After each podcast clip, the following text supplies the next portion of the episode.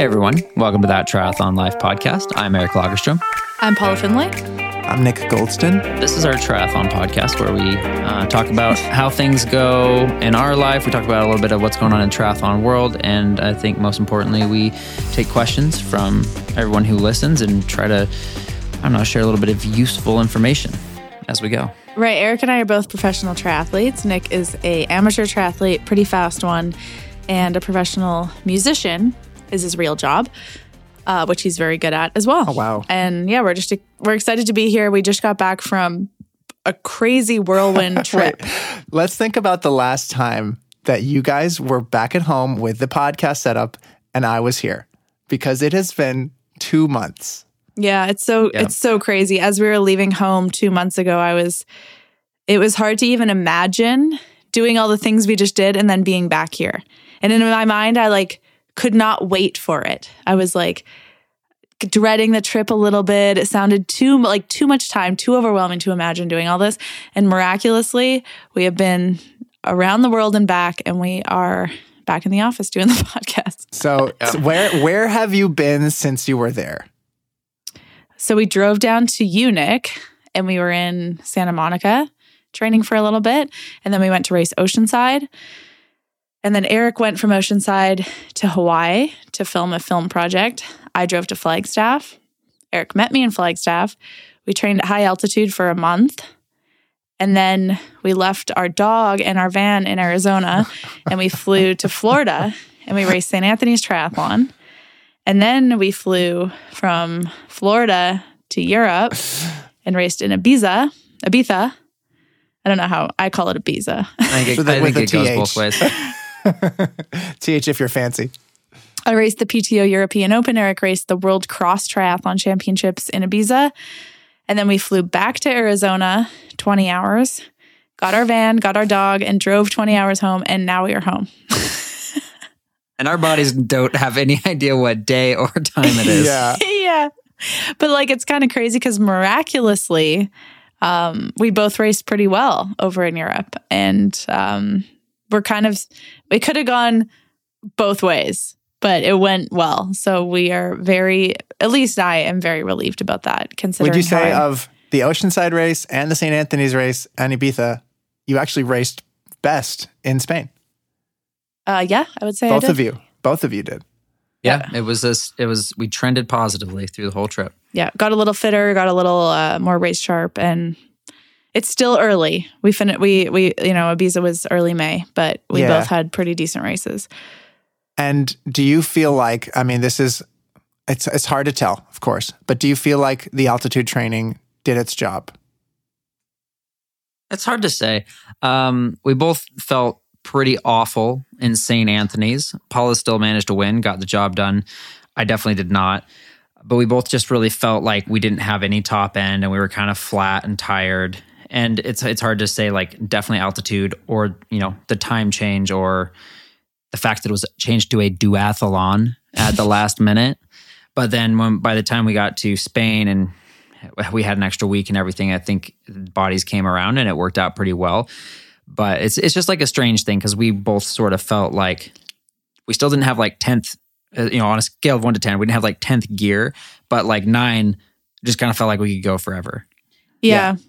I was a little, the reason I was most nervous heading into St. Anthony's and Ibiza race um, after altitude is that I get a lot of my confidence heading into races from having really good workouts on the bike where my power numbers are really good and impressive to me and my run paces are good and impressive and that gives me confidence that I'll be able to go have a good race. And when you're at altitude all of those numbers are just deflated a little bit because you're so high. So you cannot train at the same power. You can't train at the same uh, pace on the run.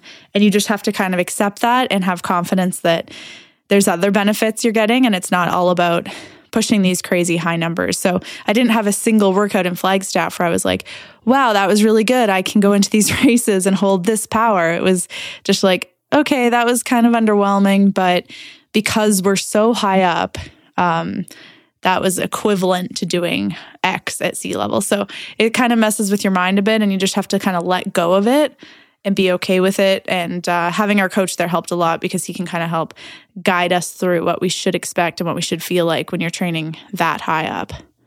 I'm going to connect some dots here. You raced really well at Daytona after not having put too much pressure on yourself and just kind of going out and race. You also raced really well here, where I don't know if this is okay to say, but you told me that you were expecting to get like 15th place going into this race. Oh, at European Open? Yes. Yeah. You, well, I you had know. low I didn't know. expectations for yourself. Yeah. And I so don't. I don't. you don't you don't see a connection? I think the the the mental space and the, the events leading up to these two races could not be more different. I agree. Right, I was the biggest stress bomb of all time leading into this European Open. Okay, I had- got it. I had zero confidence in anything, and I, and the field was insane. Like Yeah. just world championship quality field, probably even actually more competitive than St. Yeah. George World Championships last year. Um, and I just thought like I could have an okay race, like the r- kind of race I deserve for how I feel, and come fifteenth or twentieth or whatever it is. Right. So just because the field was so strong. Right.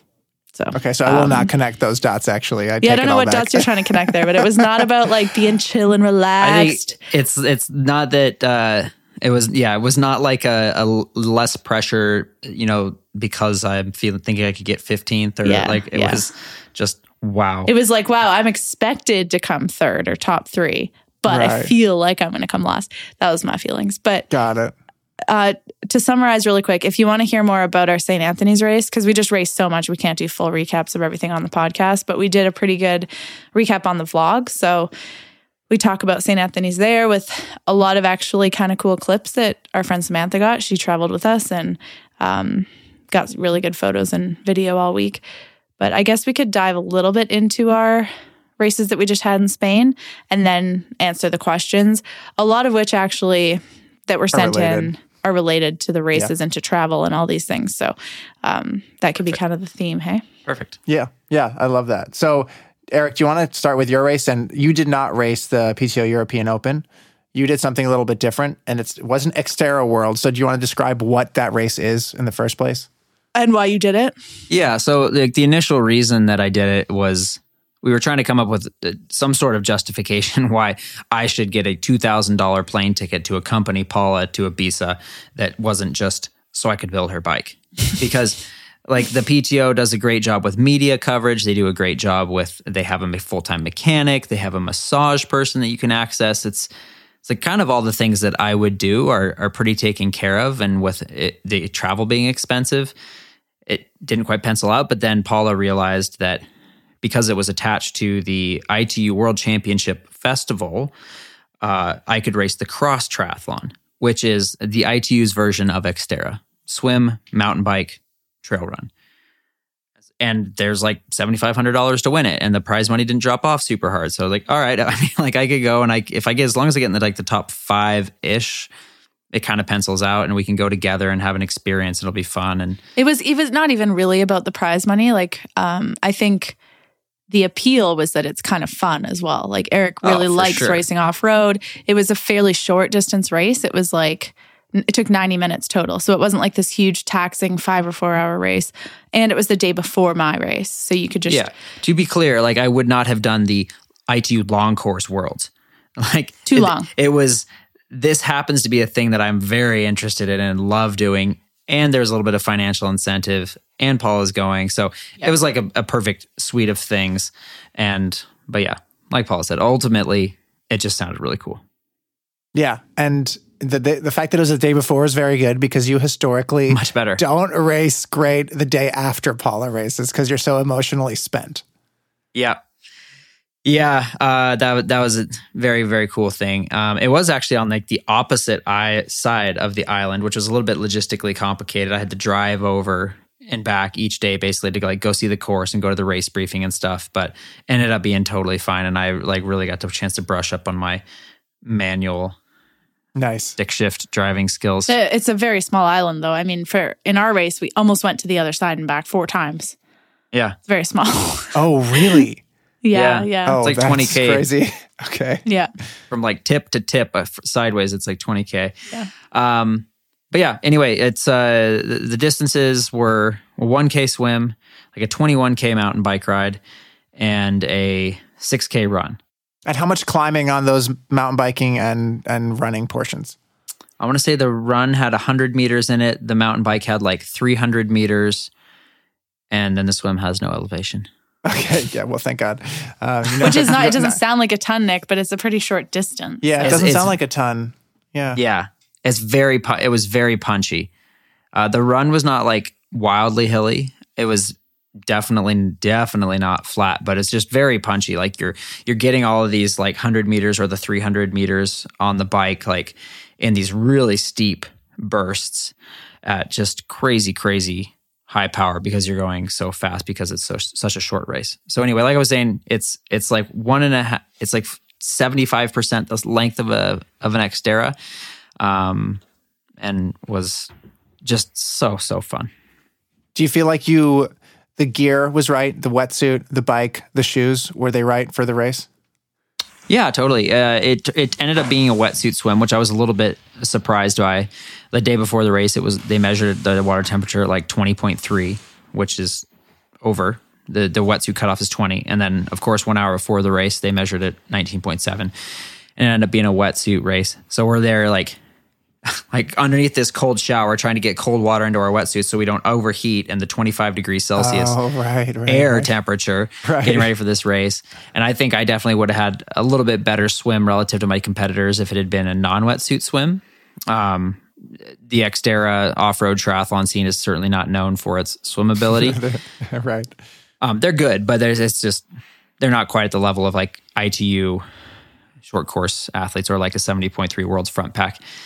Um, but I, I got out of the water in like in the lead group of three, like five seconds back of the leader or whatever, and then just like went as hard as I could. I went as hard as I possibly could the first like five minutes of this bike, and still got just like completely rolled up by the French team. Just crazy.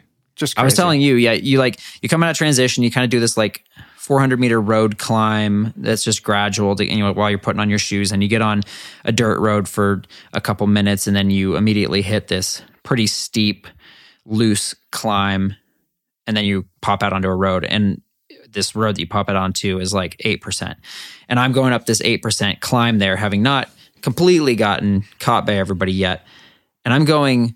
I looked down, I saw 497 watts seated on my mountain bike. And these two French guys just like, just like go riding right by me. right, right by. Just right by me, dude. It was crazy. They must have been, I mean, maybe they were doing the same watts as me, but They're they weigh 30 pounds yeah. less. Right, I, I don't know. But yeah, it was, it was really impressive. So I managed to like get on their wheels and make it over the top of the climb. And then the interesting thing was they just like chilled. As soon as we got up the climb, they kind of all looked around and it was like, all right, that happened. And now we're good. And I'm just like, oh no, like we are not letting anybody else catch on to this group. We got to go. So I just like slingshotted by him and just went into like 70.3 TT mode on this little road section. And I actually ended up leading the whole first lap of the bike as two 10K, two laps, 10K each lap. Um, and then the second time up that really steep, loose climb, they just like kind of made another move. But it, it was pretty, it became pretty apparent to me that the the the dynamic here is like crazy, crazy, crazy on the uphills, and then you just you recover on the downhills or anything that's not a crazy single track uphill. Right. Yeah, that seems to be the MO in mountain biking in general, right? Is like, especially at the beginning, it's like get ahead, whatever it takes to get ahead because it's so challenging to pass then during Yeah. the race. Yep. I was watching the live, um, just the tracker updates that were like twice per lap. And it, I saw Eric leading the whole first lap. And then it was like a minute gap on the second lap. And I thought for sure something mechanical had happened. But I think it is just these guys put these big surges in. And if I think you had trained more specifically for this, you may have been able to hold with that. But it, Yeah. it is a cool thing that you came back and you're like, oh, I want to do more of these races. I know now what I need to work on. And it is different kind of training than 70.3 specific training, which is what we've been doing. So I think uh, it was, from my perspective, a good learning opportunity to race the best off road guys and see what their strengths are to try to match yours to that. And then was did the run feel mostly like this, like what you expected? Because the bike seemed like it was a bit of a surprise how much they were pulling up those hills. But I mean, I kind I knew that was going to be the case, but I felt really good, and they were still right, like Right. really cranking. Um, so I was kind of I was kind of assuming that I would feel like pretty good and that would happen, but to feel re- like I felt pretty good on the day um, and to still be getting dropped miserably on that second lap was was really impressive. Um, which and I think Paul is right. I think if I go to into the next few months and just like the build up to Xterra Worlds and really hit some more like five by two minutes or eight by two minutes uphill, whatever you know, I'll talk to Paulo, my coach, about it, um, rather than three by twenty minutes. Uh, you know, at seventy point three pace, I think I'll be able to like be able to continue to sustain those high level surges in the second you know 30 minutes of the mountain bike. And then the run was yeah pretty much what i expected. Right. Not a sturdy. I mean i wasn't it, i wasn't in a pack at that point. For the most part it, Right. it had then broken up and i could see ruben ruzafa he was like 30 seconds ahead of me.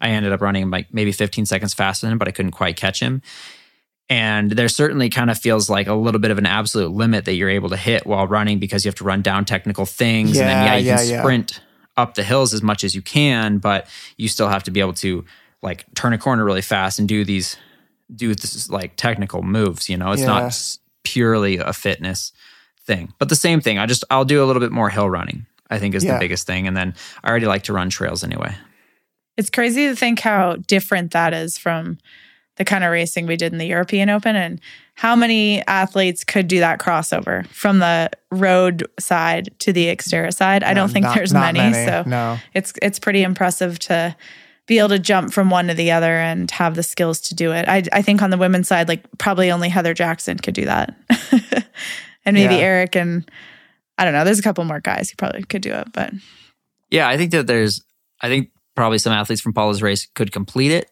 but being like, I just, I can't, I can't impress how fast these guys are at like putting out 400 watts while like scrambling up and over roots and rocks on this like eight to 10% trail and turning at the same time. Like it's, it's when I finish like a hard mountain bike like that, like my entire body is tired. I can't swim well the next day just because of how physical it is with you, you're moving everything that you've got. yeah that's that's a, I, that excites me that makes me want to do a race like that It's it's super fun, man. It's oh really? Nick, it makes me of you- never want to. yeah all of your senses are engaged, and that's I think that's what I I'm a, a little bit searching for these days in in sport is something where my all of my focus is not necessarily on okay, can I do 307 instead Yeah, of yeah, yeah. 305? and I hurt? right. And I can feel I'm like acutely aware of every burning sensation in each muscle versus like I just can get lost in the in the excitement of of not falling over. Yeah, yeah, yeah. That makes sense. And Paula, you basically had you had to have the exact opposite. Exactly what Eric is saying. He didn't have to worry about. It's like nose to the grindstone. How can I Yeah. sustain this power this whole time? How can I how uh, can I sustain this run? A little bit, but in a race of that level that I just did, it's it is a little more tactical on the bike. There are more people around that are also really strong. So it's less about just like putting out as much watts as you can for two hours. But yeah, totally different race than what Eric did, just in terms of the technical skills and everything. Um, but he got back from his race and he was in a good mood, and that's kind of all I could have asked. I was going to ask you, like, did that change your race dynamic in your mind? You're like, okay, No. Eric's happy. I don't have to worry about anything. I'm just going to go race tomorrow. Not really. I think Eric was he was pretty low stress about the whole thing. It could have gone well, it could have gone bad. I think he would have been okay with it just because it was such a kind of not random thing, but it was uh a, more of a last minute thing that he decided to do and the the real pressure was on me I feel like to live up to the expectations that were built up and uh win money at this race because we'd spent so much to get over there. Um, but no, he got back and he was in a good mood. He was excited about Xterra and off road and wants to do more of it. And um, that was great. And it took a little bit of pressure off me, I guess. But really, I was just focused the first or the whole day on like going to our race meeting and doing my pre race workouts and then following the tracker for his race. And then he was back by 2 p.m. So it was all very fast. And pre race day, I'm always crazy nervous, don't want to race the next day. Like I, I mean, I get in that mindset. And so whether he raced or not, I think I was going to be like yeah, that. yeah, yeah. So um, it was kind of nice that he could go do his own thing the day before and not be in my bubble of nerves and stress all day. Did you know? did you at all transfer to a, a state of like, okay, no, I'm gonna race. I got this, or did that never happen Uh, until no, you were never, in the race? Never. Yeah. and confirm that never even happened. not even Oh, in the race that didn't happen actually while i was on the bike i had these thoughts of like okay this is going better than i thought i think no matter Oh, and that's this was I was like okay well even if i run like shit i still eric will be proud of how i biked yeah, that's right. That's right. That's right. I, ju- I feel like this is a good moment to say that I was I was having a funny conversation with another female pro post race, and just to like make it so that everybody understands that Paula's not completely all by herself in this. This female pro was telling me about how midway through the bike they were thinking all they want to do is just have a baby. Just anything I just want to quit this. immediately Just and give go me have the a pain baby. of childbirth over this race right now. or no just like i want to retire Yeah. but i i never felt really in this race that i wanted to quit triathlon which is just Oh, which is new, which is rare. Yeah. in uh, Oceanside and St. Anthony's. Oh, yeah, when I was thinking funny. like this could be my last race ever, but Yeah. I there were a couple factors and the the swim actually it was very choppy, but it felt very easy. And I don't know if that's a um Altitude thing. an altitude thing maybe Mm. and also these DeBoer wetsuits are so floaty that you just like almost can't kick in them. It's a very weird feeling. Yeah. So it's almost like I'm just doing pull. My heart rate is so low and I wasn't in the fastest swim pack, but because it was so hectic and wavy, I kind of just found myself around like Ellie and Ashley Gentle, and I just kind of decided to stick there and stay there. And although my effort wasn't high, I wasn't gonna try to go around them. It's not like I'm fast enough to bridge a gap up to Holly. So I'm like, just be patient. I'm with some good, pretty good swimmers, and this will be a good little pack to come out of the water with. So very relaxed on the swim.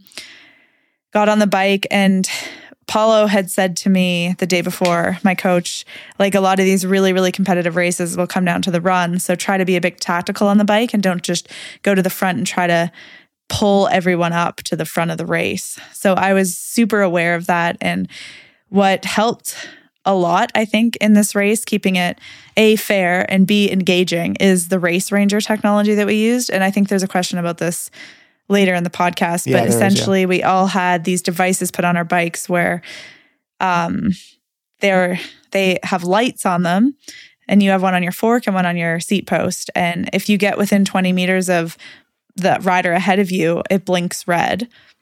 If you're at 22 meters, it's blue. And if you're at 25, it's orange. So as long as you're not in the red zone, you're at the legal distance. So this was like a really good visual cue for everyone to keep the legal distance, including me, because sometimes it's hard to see what 20 meters looks like. Yeah, for me, it's like one of the main things that stresses me out the night before a race is thinking about like, man, how do I know for sure that I'm at the legal distance and somebody Yeah. can't slot in front of me and I'm not going to get a penalty? And Right. it's so it's like Right. so hard to like really know when your heart rate's that high and be confident in it. And this like Yeah. takes that away a lot. Eric, this happens to you. It has happened to you multiple times in big races where people have slotted in in front of you and Yeah. questionable legality of that. So this would really fix that. Yeah, totally. And I, I feel like part of that's because I probably when I'm sitting at when I think leave a I'm little sitting too much room. yeah, I leave like just one meter more than I absolutely could because I'd rather play it safe, and then that gets capitalized on. So Yeah. Yeah. anyway, go ahead, Paula. Yeah, Lucy was like two minutes ahead of um, me out of the water. And in the first lap of the bike, of which there were four laps, I think I pulled a minute on her. And then I caught a group of like the Holly and the Fenella group um, and kind of just stayed with them for a little bit, thinking about this tacticalness that I wanted to be aware of so that I didn't fry myself for the run.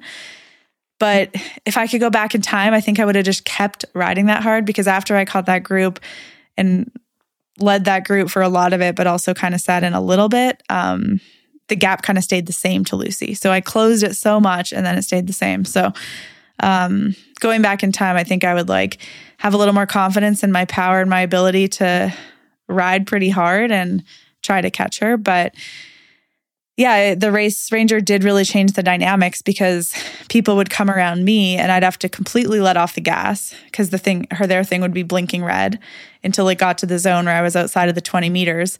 And then it would be a huge surge to repass them. So I, I mean, that's just the nature of these races and the, um, yeah, it's it. There is a tactical part of it as well. So I just remember in Oceanside, like part of the lesson we learned for you was to not pull everyone Tow everyone along up. on the Yeah, bike, yeah. right? So I I like that you at least tried to put that into action, and and and I mean, it's at least you didn't do that, right? And you did run well. I mean, you ran at least very consistently. I, I don't think, like, yeah, just from what you said, I don't think you were like necessarily super stoked on the on the pace, but you looked very consistent the whole day, no Yeah. blow up, and it sounds like you did, weren't in a super negative, uncomfortable space necessarily. yeah. I was never at the never in an uncomfortable space for the entire race, which That's which is good, I guess. it might just be like a Great. an altitude thing, or maybe I didn't push as hard as I could have and should have. But you have to understand my headspace before this race was so negative and so doubting of what I could do that I was maybe a bit complacent when things were going okay. Like, okay, let's just stick with this. This is Yeah. way better than you thought you were going to be able to do. So I, uh, I think as the season goes on and I get more confident, I like, I feel like I belong up in these races and I have some more experience with the race, like all these things.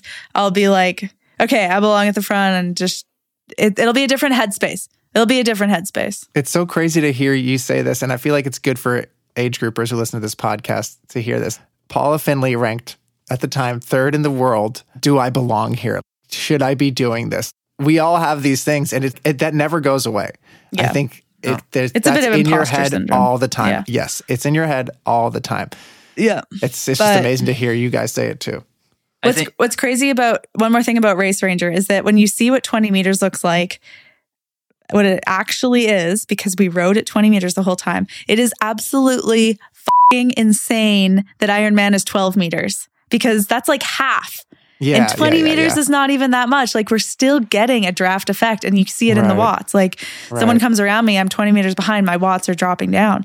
So no wonder there's these giant packs in Ironman. 12 meters is nothing. 12 meters is you're putting out way, way, way less. How much less would you say? Does it does it feel like at your at the pro women's speed? uh, for the 12 meters? Yeah. No, for 20. For 20. So the Oh, for PTO 20 20, meters. meters. how many watts do you think you're saving? 20? I don't know. it's so hard because you never know if somebody like passes you Of and gets course. to the And then slows down. and they need to slow down Which because they're happens tired. every time. Yeah. But do you have like a uh, like if you had to guess for just for the listeners to give them an idea, and obviously the listeners aren't going as fast as you guys are going, so that's going to be less. maybe like but 10 or 15 or 20 watts. okay, I don't know. Yeah, okay. But it, it, it changed like my average watts for the last three laps when I was kind of playing in the pack a little bit were so low because there was so much time where I'd see it blinking red and I'd have to completely ease off and be at zero watts. Right, So the average power just drops so significantly because the consistency of just putting down power is not there. So Lucy riding very consistently at the front would have not had to worry about all this and just had like yeah, a lot better overall Yeah. power. But um, yeah, that's um, it's just like learning as we go in these big Yeah. competitive. Oh, I think it's great. I love the idea because we hear about this all the time, and like the athletes like it.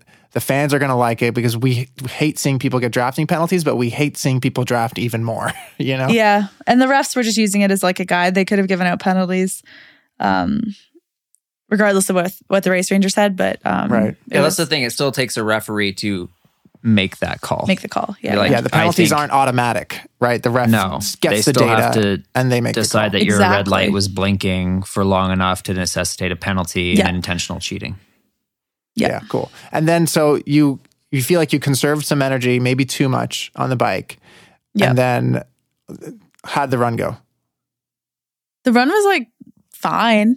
It was a lot of laps. It was six laps. So the crowd was crazy. It was a super cool venue. I think that the, the the lapping nature of it made it go by quickly because you just had people around you all the time cheering, which doesn't happen a lot in races where you're doing two big out and backs and you hardly see anyone and you're kind of just in your own head. So I really like that part of it. But the running in this level of racing is just getting so so fast. Like I can have a a pretty good run and still be 4 minutes slower than the best runners out there. So yeah, it's just I was again maybe a bit too complacent. Wasn't I was like, okay, this is fine. I'm in fifth. Great. I'll be happy with fifth. and I wasn't like racing for fourth or anything. Like maybe that was a bad mindset to be in. But because I know how everyone races and how fast they are, I could kind of like calculate as I was going. Okay, I'm going to catch this person, but then Emma's going to catch me, and I just have to hold off Tamara, and I'll be fifth. So I kind of was Yeah. just like playing it out in my head as it was going, and that ended up being how it finished. So, um, yeah, I don't know. Tamara was chasing me down on the last lap. She got within like 15 seconds of me, which oh, that's not a nice feeling. It happened at Indian Wells as well Yeah. yeah. there's not much you can do to hold her off. I'm like, this is as fast as I can go right now. But um, Eric talked about this Yeah. last year a couple of times with like going to that well. Like, how many times can you go to that well and really Mm-hmm. dig deep and scrape the bottom for every last thing that you got? And I feel like if it's a world championship event or something like that's one thing, but when it's May, like I don't know if it, is it really worth it to like squeeze out every drop to Yeah, just yeah. like then hate it and spend the next six weeks mentally recovering from what that effort felt like. Like, I'm not sure. I mean, yeah, I don't know if I like physically could have gone a ton deeper than I did just based on my physiological limitations. But I did, uh, I didn't finish that race and think, oh, that was the hardest thing I've ever done, right. you know, The which way I've that thought I've heard before. you say a couple times. Yeah. so I could have, it must have been like somewhat controlled. Well, I just kind of wanted to hear your main takeaway from you both from this race. It feels, seems like Eric, is it kind of like those short efforts? Yeah. Yeah. Eric's excited for Xterra Worlds, which, uh, my main takeaway is that I'm I was feeling a little bit in, in a mode um, coming after out of, after Oceanside and after St. Anthony's a bit of like man I just cannot fathom really right now going and doing a bunch of time trial bike efforts to get ready for I'm not really sure what I can't really get that excited about any of the races that are coming up with the exception of Alcatraz um and now after doing that i'm like extremely excited to go train and i feel like i have kind of know what i need to do and i have this direction and purpose and that's like a very exciting feeling for me That's right the now. best. Yeah, that's the best. And Paula, do you feel like, do you like, I mean, I, you kind of already said this, but I'm curious about the bike tactic stuff. I feel like that was kind of like the main takeaway from Oceanside, among other things, actually. But do you feel like, is there one thing that you, that you feel like you could tell yourself like that you actually are better at now at racing or, or at least in, in the timeline of this year, you feel more confident about? Um, I think that I, if I mirror how I'm doing now and how I felt at this race to last year at this time, it's fairly comparable. Like I had a not great Oceanside. I won St. Anthony's, but I wasn't super fit. And then I had an okay Chattanooga race. So I think that like racing in May and then trying to decide how your rest of your season's going to go based on this time of year is not really fair. And I ended up having a, a great summer. So I feel like I'm on track for that if I just can stay healthy. And I didn't have a disastrous race in in uh, in Europe, and it was a fear mostly because of how much we'd invested time wise and financially to get there. And it's a huge trip, like so much traveling and a lot of stress, a lot of um, mental energy that goes into performing on that stage. And you can't tap into that too often in the year. It's just too stressful. And maybe it's just, maybe I'm one of the, the only ones that feels that like in a draining way, the, uh, the amount of hype that you need to have to get ready for that type of a race. based on the people that i talk to you're not the I'm only not the only one. No, a lot of no, no. but um, I don't I don't think that because I didn't podium at PTO European Open in May or because I didn't win it, it doesn't mean that I'm not in a good spot right now. I think that I'm appropriately building my fitness and getting a little bit better every race. And even when I didn't feel my absolute best, I could still be in the mix at a race of that caliber. So that's um that's nice. That's a I- nice feeling. I think a big takeaway that we were discussing, which doesn't, I don't feel like we have a great solution for it, is actually the mental strain, not of the race itself and going to the well there, but the mental strain of the month of preparation for an event of that nature where you feel like it's going to be a world championship field. It's going to take your best day to have a result that you're proud of. And like our time in Flagstaff was quite stressful for that reason. And like rightfully so. Like if I had been towing the line like Paula was at that sort of an event, I would have been completely stressed and feeling like every workout needed to be the best workout possible. And like ideally, ideal situation, we would say, no, we're just not going to do the European Open. It's a little too early for us to feel like totally ready and good about it and have all the necessary things. We want to just focus on 70.3 Worlds and the US Open, and we'll put all our eggs in that basket. And, uh, you know, the month before those won't be quite as stressful because we'll feel like it's good timing. But when there's a, a, race of this caliber and the PTO points matter and the prize money matter, matters, you feel like you have to show up to these. And I think that's, you know, like I said, I spent a lot of time talking to other athletes and significant others of other athletes. And that's like a hard thing that we're staring at right now is how do you use those matches that you have to burn when it feels like you have to go to all of these races to be relevant and to have the PTO points and everything. Yeah, looking at the points now, though, I don't regret going. I think they were fairly distributed. And I think I got like 92 points for the European Open race, which yeah. is more points than I got for second at 70.3 Worlds last year. So I think it was worth the trip. Money wise, I mean, the, the, the prize purse difference from last year is quite significantly less. So that didn't pencil out as well. But um, totally, I think it was it was worth it in a lot of aspects. But yeah. just like the question comes up, like, is that mentally sustainable to do that? Yeah, four yeah. times a year. I agree, and and it's it's ultimately up to me to be more chill about it and to not have it like Flagstaff. There were so many factors. Just I'm away from home in an un, unusual environment at altitude. There were a lot of things that made me not happy there. So that I feel like that was just like a disaster waiting to happen when I eventually would go to race, but somehow I made it work. And it it does take a lot of courage, I think, to and a lot of athletes did this to train for that, a race like that and not take the easy way and go to St. George 70.3, which would have been a four hour drive. And um, yeah, packing up and going to Europe is is a lot bigger of a production for a race that you don't feel totally ready for. But I think that we needed to do it and it was the good the right thing to do and it ended up we ended up racing well which is like the icing on the cake but there's a lot of positives that came out of it. Yep. Agree. And the, the using the word courage there i really like that because i think a lot of athletes we think of like oh let's qualify for world championships or whatever. We'll pick a race that suits my strengths and that's close and that maybe the fastest people won't be at. Yeah it's like this is the exact opposite of that. Yeah. It's like, it's like crazy crazy field yeah, everyone kept keeps saying in all the interviews, like especially the men, they're like, "Oh, I love this. I love racing the best athletes in the world. It just you can see where you're at, and that's what I live for. I just love racing the best." And it's like, yeah, we all kind of do, but also we, we all kind of want to win. win. so I don't know if that's like my favorite thing ever, racing all the right. best athletes in the world right. every single time I go race, but right. it definitely keeps you humble. yeah, right. Anyway. Um, okay, first question here is from Brad, and it's related. Hi, TTL. Congratulations on your races in Ibiza. While watching the European Open, I noticed all of the racers had some sort of device under or in your kits on your upper back. Yeah. Emma Pallant-Browne even had it taped to her skin since she was wearing a swimsuit instead of a full tri kit. Is it some sort of transponder to track where you're at on course? It seemed quite bulky and large. Also, if it hasn't been asked already, how was your first race with the race ranger, Eric? I hope your V-shaped sunburn is healing well. Ouch. Take care, Brad. So yeah, what crazy. what is Brad talking about?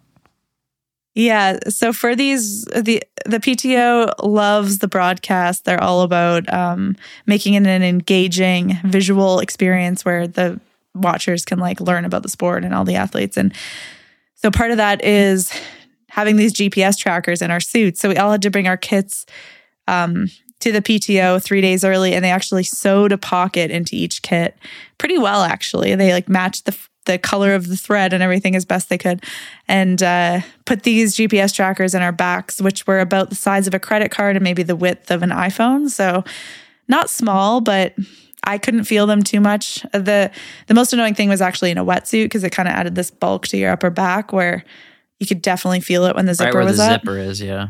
Yeah, but while I was racing, I didn't even notice it. And we also actually had to wear heart rate straps on our arms, like the polar. Oh um, yeah, yeah. Heart rate sensors.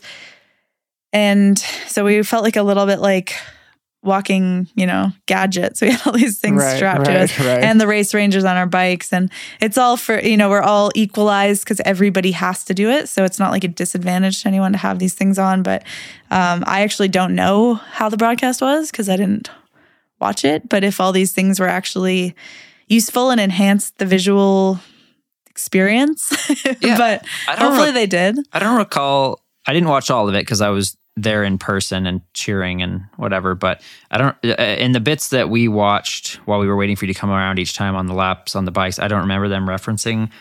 Oh, Lucy's at heart rate 146. Yeah. But the data was there. the on data was screen. there. Okay, okay.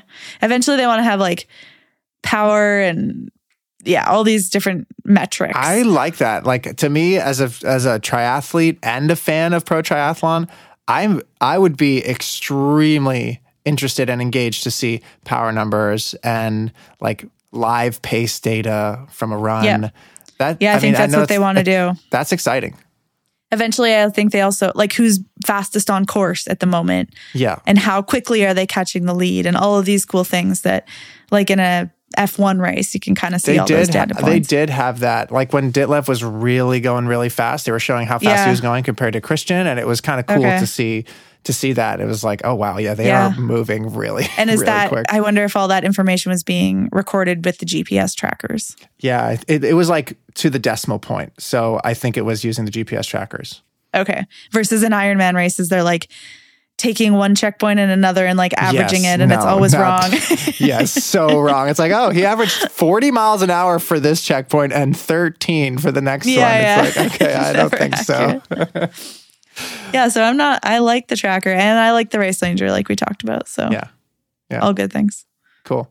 Um, okay, next question here is from Olman. Hello, TTL fam. Congrats on those extraordinary performances on the weekend. PTO European Open was fantastic. Paula crushed that bike course. The very competitive races this weekend made me think how do you guys choose your races? I mean, very competitive races are super exciting for the fans and age groupers, but the probabilities to win and have cash prizes are lower, which means more effort on your part. And not so competitive races are not exciting for fans, but is almost certain that you will have a podium and cash prize.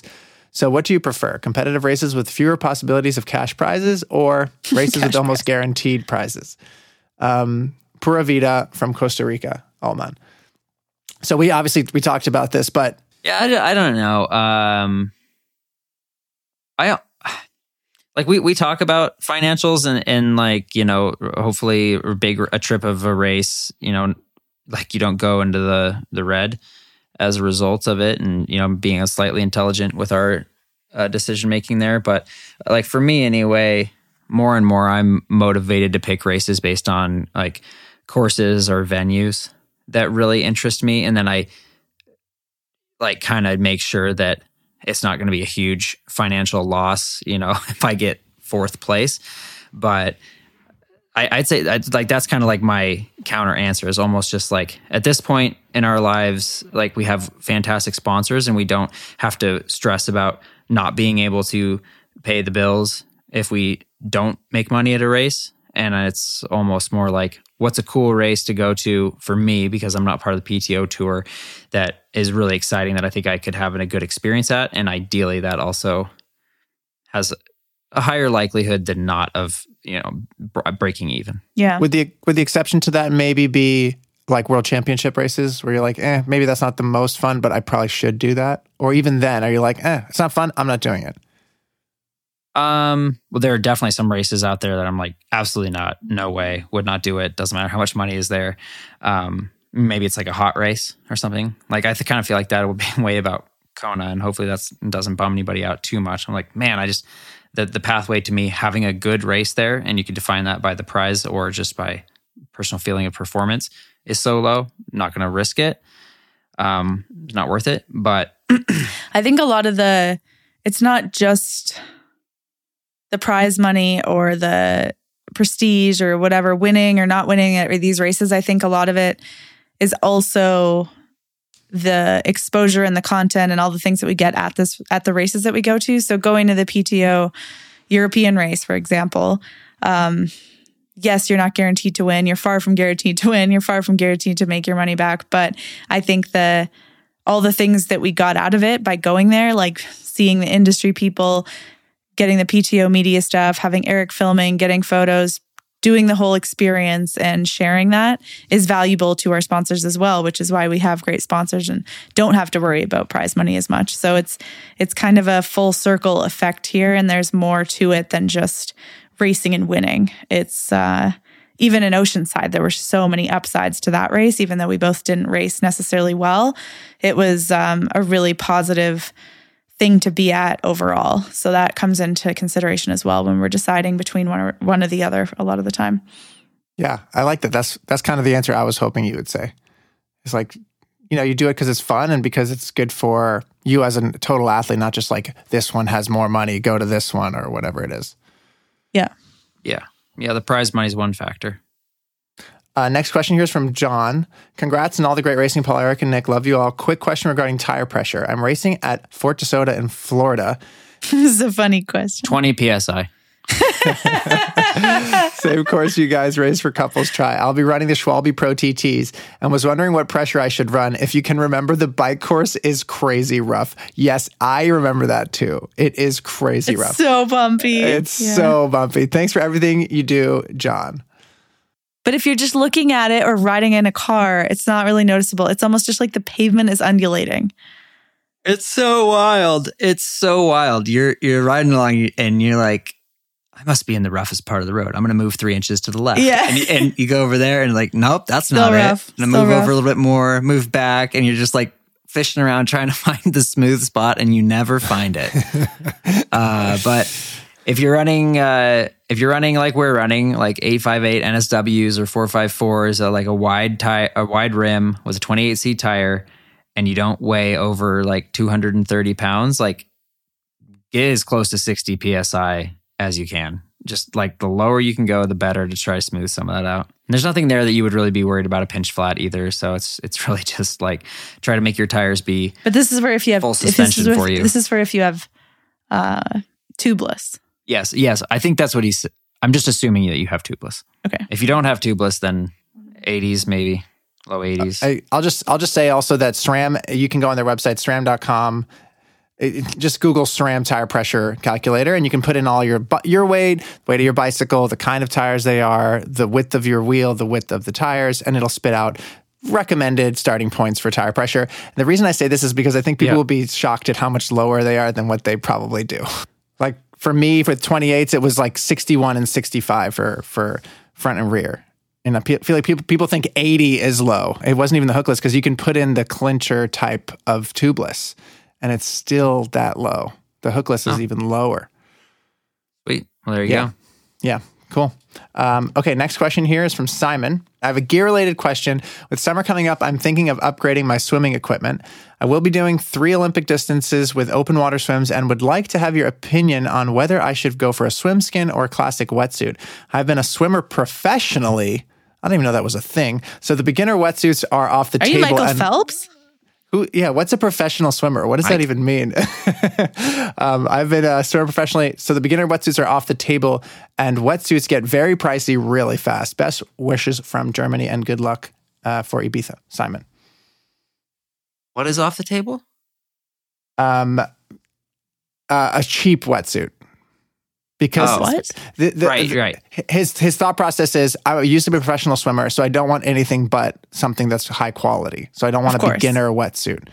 Right. Yeah, I think that the the question when you're thinking about a swim skin versus a wetsuit is not like a swim skin or a wetsuit. It's if the swim is wetsuit legal, you wear a wetsuit. 100% of the time. And if time. the swim is not wetsuit legal, you wear a swim skin because both are the fastest options. And if you if it's a wetsuit legal swim and you're in a swim skin, you're going to be at a huge disadvantage. Although maybe if you're a professional swimmer, You probably still you'll be still first be out of the fine. water. Yeah, You'll still be fine. you need to be more first out of the water. yeah. yeah, yeah. No, So- a cheap wetsuit is still way faster than the best swim skin. It's not close. Yeah, yeah. Yeah. And and they're actually um good good wetsuits are getting more affordable, I think. And so many companies now are just making are making wetsuits across the board that I think you could find maybe even a good quality used one, like gently used from a professional or something. Um, but the swim skins is an interesting question. A lot of people don't understand the point of them. And the fabric on them is actually fast. So there is a speed advantage, but it's also just creating this like sausage casing for if you have pockets on your tri kit or a looser tri kit. It just kind of sucks everything together and it's they're really easy to pull off. Uh, they last kind of forever. Like you're not going to use them more than just racing. You don't need to train in it, but they are for sure a fast option if it's not a wetsuit legal swim. And more often than not for Ironman races, it's wetsuit legal because the cutoff is so high. But um, for things like Kona or a really, really hot race, the swim skin's the way to go. When's the last time you guys tried a cheap wetsuit? Um, blueseventy actually sent me one of their mid range wetsuits to try out and just give feedback on. And it, I honestly was really impressed with it. I think it's like Yeah. a lot of things out there where uh, their top end wetsuit from four years ago is probably, you know, trickled down all that technology into the Yeah. current midday, mid range wetsuit. So, Yeah. I think a lot of it comes down to like flexibility in the shoulders and different things like that, where you get more, a little more advanced in the more expensive suits. yeah. But they're all floaty neoprene. You're Yes, they are, They're with like a cork. yep. Yeah. Um, okay, next question here. This should be a fast one, uh, and you'll see why. Hello, team. Thanks for everything you do for the sport and for keeping us entertained. Quick one for the boys so Paula won't start yelling, boring. Yes or no? Do you ever use a gimbal or just trust 100% on the built in stabilization in the new GoPro models? Big thank you, Manuel. So, do we ever use a gimbal with the GoPro? Specifically with the GoPro, because obviously we love the gimbal with our actual cameras. Yeah. Um, I'm very intrigued too. I have had a GoPro gimbal before. It is now uh, no longer with us. The in, RIP. yeah, the in-camera stabilization is really, really good. The thing that we have discovered, which is getting kind of deep, is that if you want to put an ND filter on the front of the GoPros, that sort of breaks down their ability to stabilize a little bit. In which case, then it might be nice to counteract that with the gimbal. The thing is that the the thing we like so much about the GoPro is that it's so small and easily mountable, and the gimbal then Exactly. starts to fight against the whole point Yeah. of using the GoPro. Mm-hmm. So yes, you I would lose agree, that. and I don't even know. so yeah, you lose that buttery shutter speed when you do the built-in stabilization, but then you still get that form factor that's so small, and it's kind of nice. I don't think I've ever seen you guys use a GoPro with a gimbal. No, we ha- you have never seen us do it. Okay. No, Yeah, Good. It's a- it's Because I would Yeah. laugh at you. That's Yeah. so ridiculous. many moons ago. I love it. I was like, a, I love I- Paula. Paula having an opinion on this. I really love it. I love it. guys, that is not even the That's point of the GoPro. cool. I mean, That's not I don't cool. have I don't have zero knowledge, but I do know that gimbals No. are a huge pain in the ass. And every Yeah, time you guys are using right. them, there's a pause in the activity Yes, to fix the right. f***ing gimbal. Uh, you're right. This is why Oh, we need the new right. DJI Ronin Yeah. 4D because it will fix all of our problems. DJI, slide into our DMs, DJI. You know you want it. Even Paula knows this is what we need. Not cool. oh boy, wow. That went off the rails. Okay. Uh, next question here is from Peter. Hi, friends. I signed up for my first triathlon because of you, Olympic, aiming to stay below 230. Very excited. One very practical question contact lenses. The internet told me that you shouldn't wear any for the swimming part for bacteria, but my eyesight's pretty bad. I don't want to get prescription goggles just for the very few open water swim sessions, and it's probably stupid to swim open water half blind and only put in lenses during T1. Any recommendations? Big fan and much love from Zurich. Peter. So this is for just racing or for training as well? So this is the this is the problem. My what I was going to say was if it's just for the race, don't wear contact lenses. Like it's fine. You you're going to be with a million other people unless you're uh, way out front in front of everyone, and you just follow the feet in front of you, and you'll be fine. Yeah, but, what about the bike and the run? Then you don't have He, contacts. he then. said he's going to put them in in T1. oh my gosh. Whoa. Okay. Well, here here goes Paula's LASIK co- commercial. Oh yeah, that's right. Okay, just let me know when I can start my LASIK commercial. But carry on, Nick. Okay, yeah, we have to. What's our what's our deal with them? One minute per uh, podcast episode. We got to get Paula sixty got seconds free of LASIK. eyes back in 2012. That's our deal. Yeah, in, 20, Oh, wait, in 2012, really? at the 2012 Olympics, I was like the poster girl for La- for LASIK. Literally the poster girl. I don't think I knew this. Uh, maybe I it was does ring a on bell. billboards Actually. all over the country for LASIK Cross-eyed. because I got LASIK and it was the best thing I've ever done. Not gonna, Wow. I'm not even lying. Wow. Except for meeting Eric and me, of course. Yeah, the best thing I ever did for my eyes. Okay, great, great, great. No, still, Eric is the best thing you ever did to your eyes. Look at him; true, he's that's true. beautiful. So, just to rewind a little bit, before I had LASIK surgery, I would wear daily contact lenses. Yeah. Because then you just throw them out every night. And if they get a little bit of bacteria from the swimming pool or open water, it's okay because you're throwing them out every day. And that was necessary as a swimmer who was in chlorine for two hours. And um, they often actually popped out as well in a race just because of the roughness of the open water. And it was fine to lose them because they weren't like, you know, the month long type. But I did have LASIK surgery. It was quick, easy, painless. And I still, 11 years later, can see perfectly. So if that is an option financially, or I, some people aren't a candidate for it if you have like cataracts or some, you know, more complicated eye things. But if you have a very fairly simple, fixable thing, I would so recommend this to Wow. anybody. Wow. Um, I can't stress that enough. That's So why I said there's I a was la- going to do there's a, there's a And I'm not commercial. still paid by LASIK, but I uh, I still am a huge, huge fan of it. If Are uh, we? Are I mean, is the issue with the bacteria that water from the open water source will get in there? I mean, if I your goggles fit well, that shouldn't be an issue, right? Yeah, I would say to this person, like putting contacts in in T1 is just sounds so stressful. I would just yeah, wear them in the swim and get some good fitting goggles.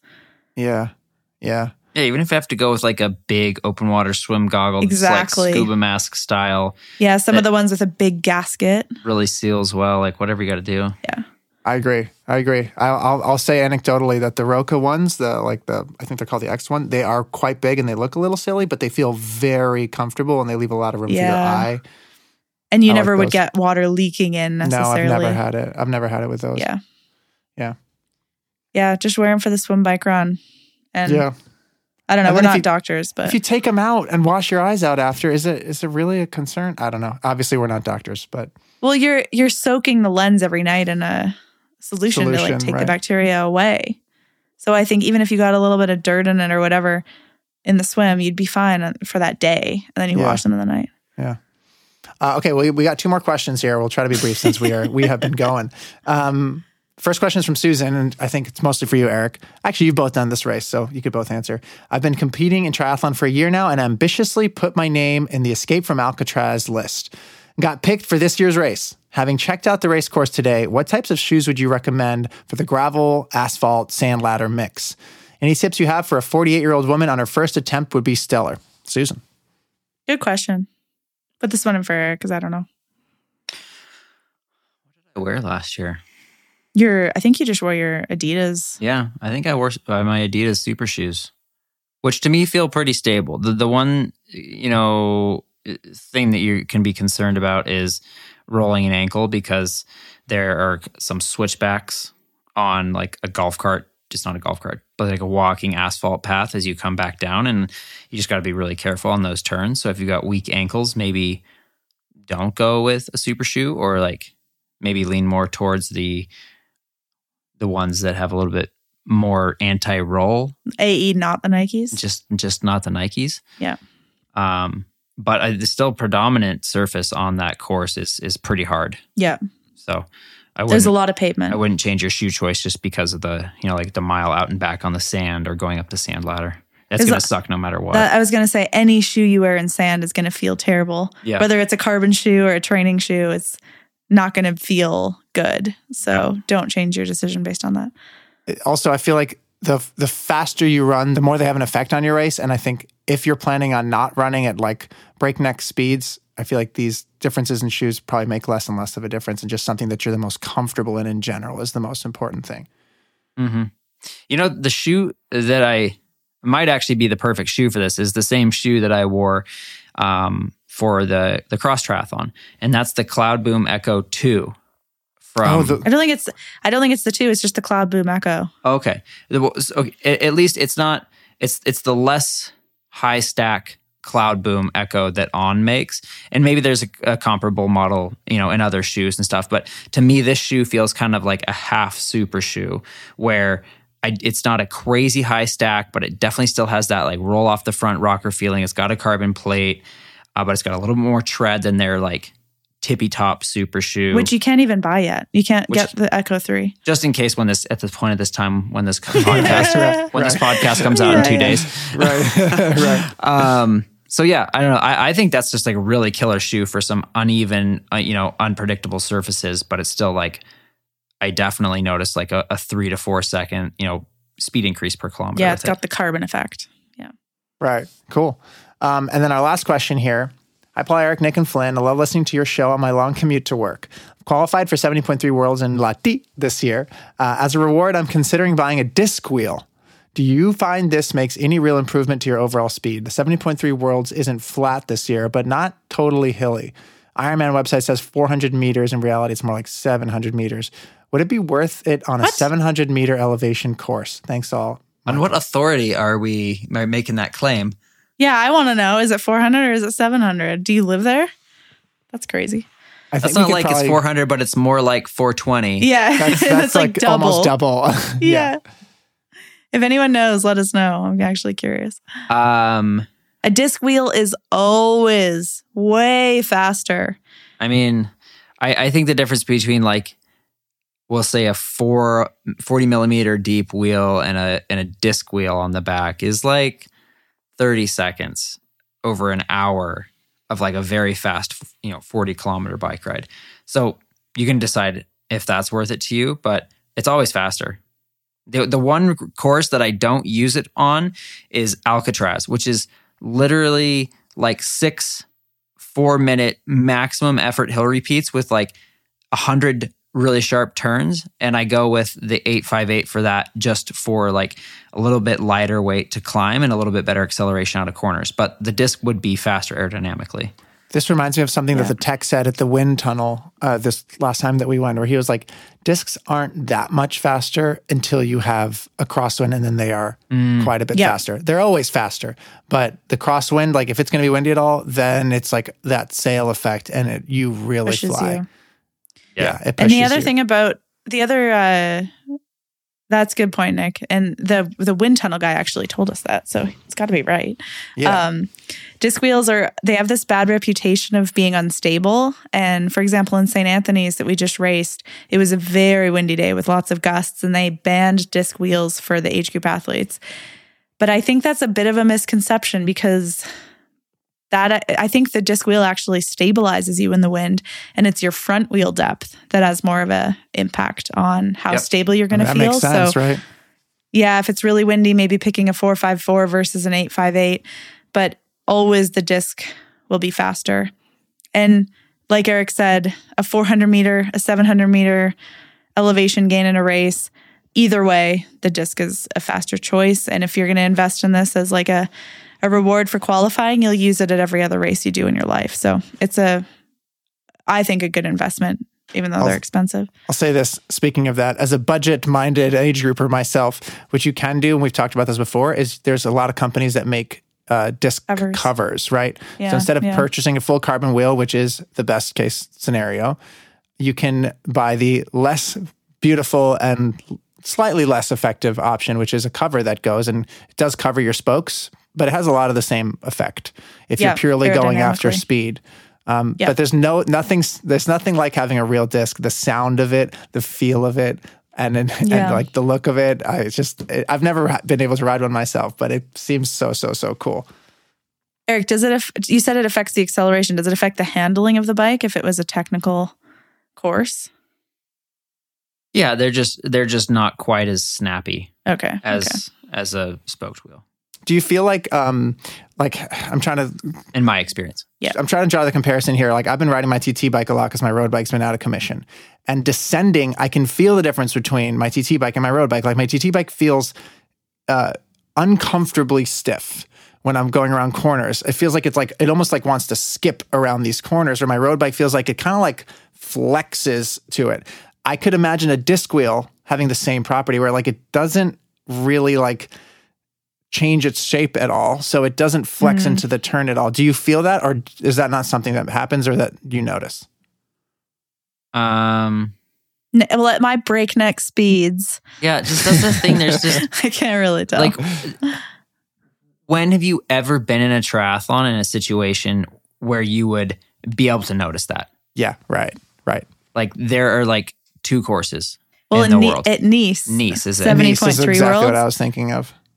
Yeah, I remember checking my bike in the day before, and I was the only person with a disc. And I was like, oh my God, did I make a huge mistake? Because I don't know if it's because of the weight or because of the way that It the handles. very technical downhill. Yeah, yeah. it But probably had more to do with the weight. maybe it was the be weight. honest. Because a lot of pros in that. Because that was legitimately like a 40 minute climb. Yeah. Yeah. And then you just descend back down. Yeah. But Yeah. still, I mean, still, I still think like if you crunched all the numbers, the disc probably would have been the faster choice, even with like just like you know, there's like a total average speed for the whole race, but it's really hard to like break away from the way that it feels when you pick it up off the ground. Yeah, psychologically, if you know it's have heavier. to go up this big climb. Yeah. So, um, I don't know. Was that exhaustive enough? Yes, that is. We got it. We, I think Michael could not ask for a better answer to that question. Um, okay, so that's it. That's all the questions. We spent most of that talking about the races, which I loved because I didn't. I haven't really gotten to talk to you guys that much since the race because it's been crazy traveling and stuff. But uh, it was a. It's been a crazy couple months. I'm glad we're all back at home now for a little bit, back into our grind, our routine.